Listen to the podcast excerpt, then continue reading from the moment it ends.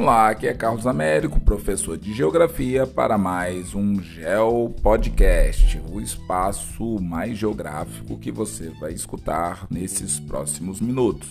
Então, olha só, galera, hoje nós vamos conversar um pouquinho sobre Estado, nação e alguns conceitos que são importantes aí para que você entenda essa situação.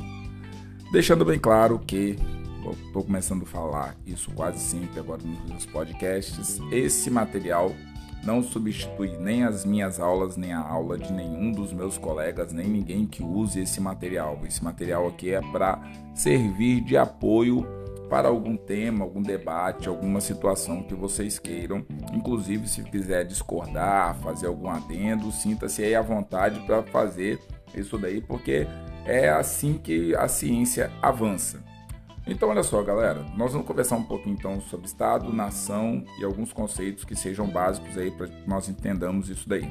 Noções básicas para evitar engano. Do decorrer é, do tempo histórico, e aí vocês já sabem que o tempo histórico é como se fosse um mosaico de várias informações que vão sendo montadas com o tempo, ok? As sociedades humanas espalharam-se pelo mundo e ocuparam continentes, arquipélagos, ilhas e construíram, no caso, o espaço geográfico. Demarcaram territórios, fronteiras, criaram governos para administrá-los e organizaram-se aí estados.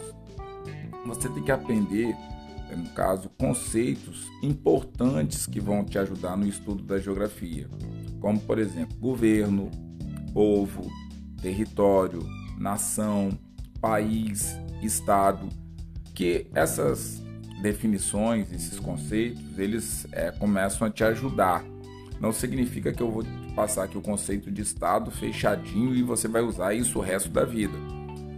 Quando eu falar de, do conceito de estado, você vai ver que no planeta Terra tem vários estados com realidades muito diferentes, não só do ponto de vista cultural, mas da própria estrutura. Então isso daí vai fazer com que você vá criando o seu conceito de estado.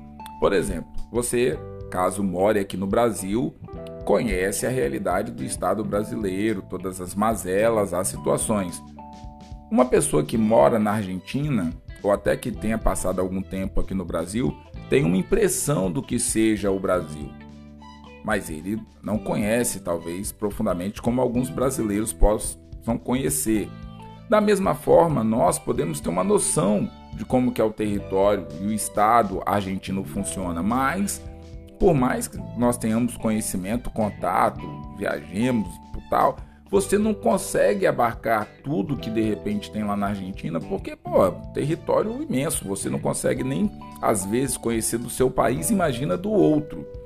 Então, quando você vê essa complexidade, Brasil, Argentina, Venezuela, Paraguai, Suriname, Cuba, México, Imagina você conseguir entender todos os estados que têm que ser balizados numa situação parecida, mas que apresentam regimes políticos muito variados. Então, tem que começar por aí, para a gente não se perder no meio desse, desse papo aí, dessa conversa.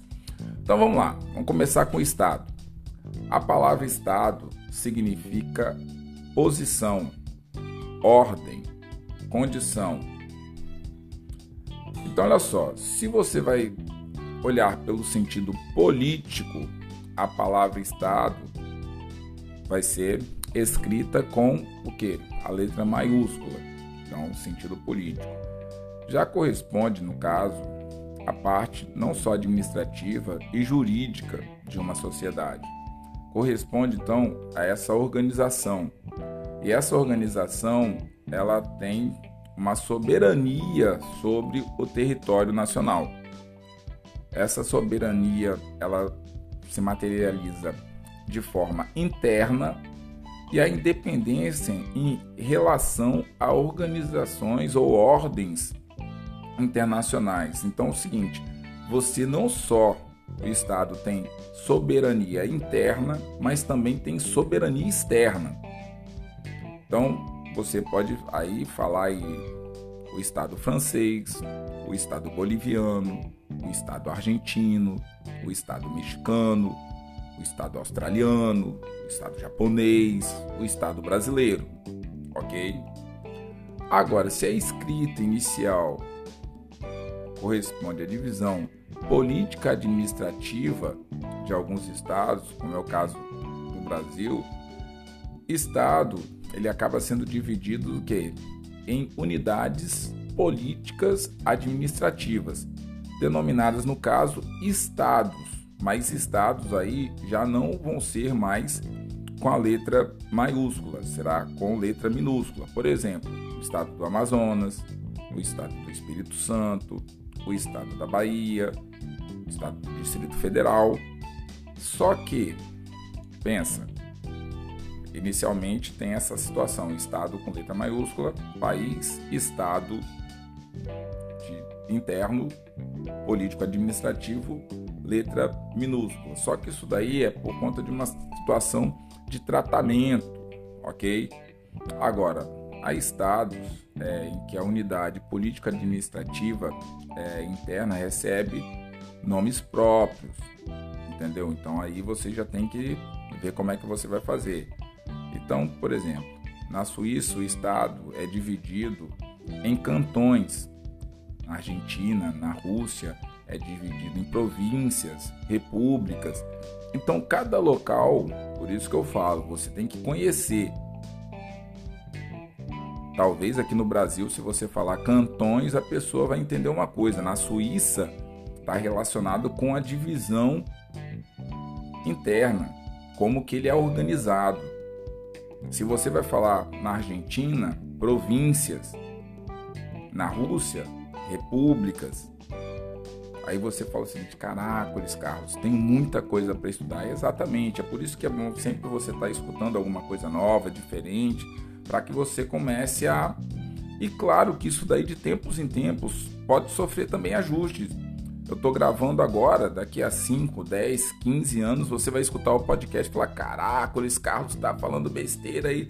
Mas não é, porque também existem ajustes que são feitos de tempos em tempos, padronizações tal, algumas coisas se mantêm, outras podem ser ajustadas com o tempo, entendeu? Então aí tem muito a ver com a cultura do local. E aí foi só uma situação de exemplos que eu trouxe aí para vocês. Pois bem, vou encerrando essa parte aí mais voltada para essa parte do estado, para não ficar assim os podcasts muito longos, eu prefiro fazer podcasts mais curtos para dar para a gente entender. Então é o seguinte, galera, quando você estiver pensando no Estado, você vai pensar em algo que tem uma estrutura física que funciona, mas o Estado, antes de ser uma figura física, ele é uma, uma situação, um espaço que ele é pensado. Por exemplo, o Estado brasileiro hoje deveria pensar em educação, saúde, segurança.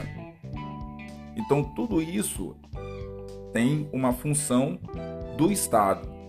Claro que a iniciativa privada pode trabalhar na educação, a iniciativa privada pode trabalhar na saúde, a iniciativa privada pode trabalhar na segurança, mas quem precisa trabalhar esse arcabouço para a população de um país é o Estado, ou deveria ser o Estado.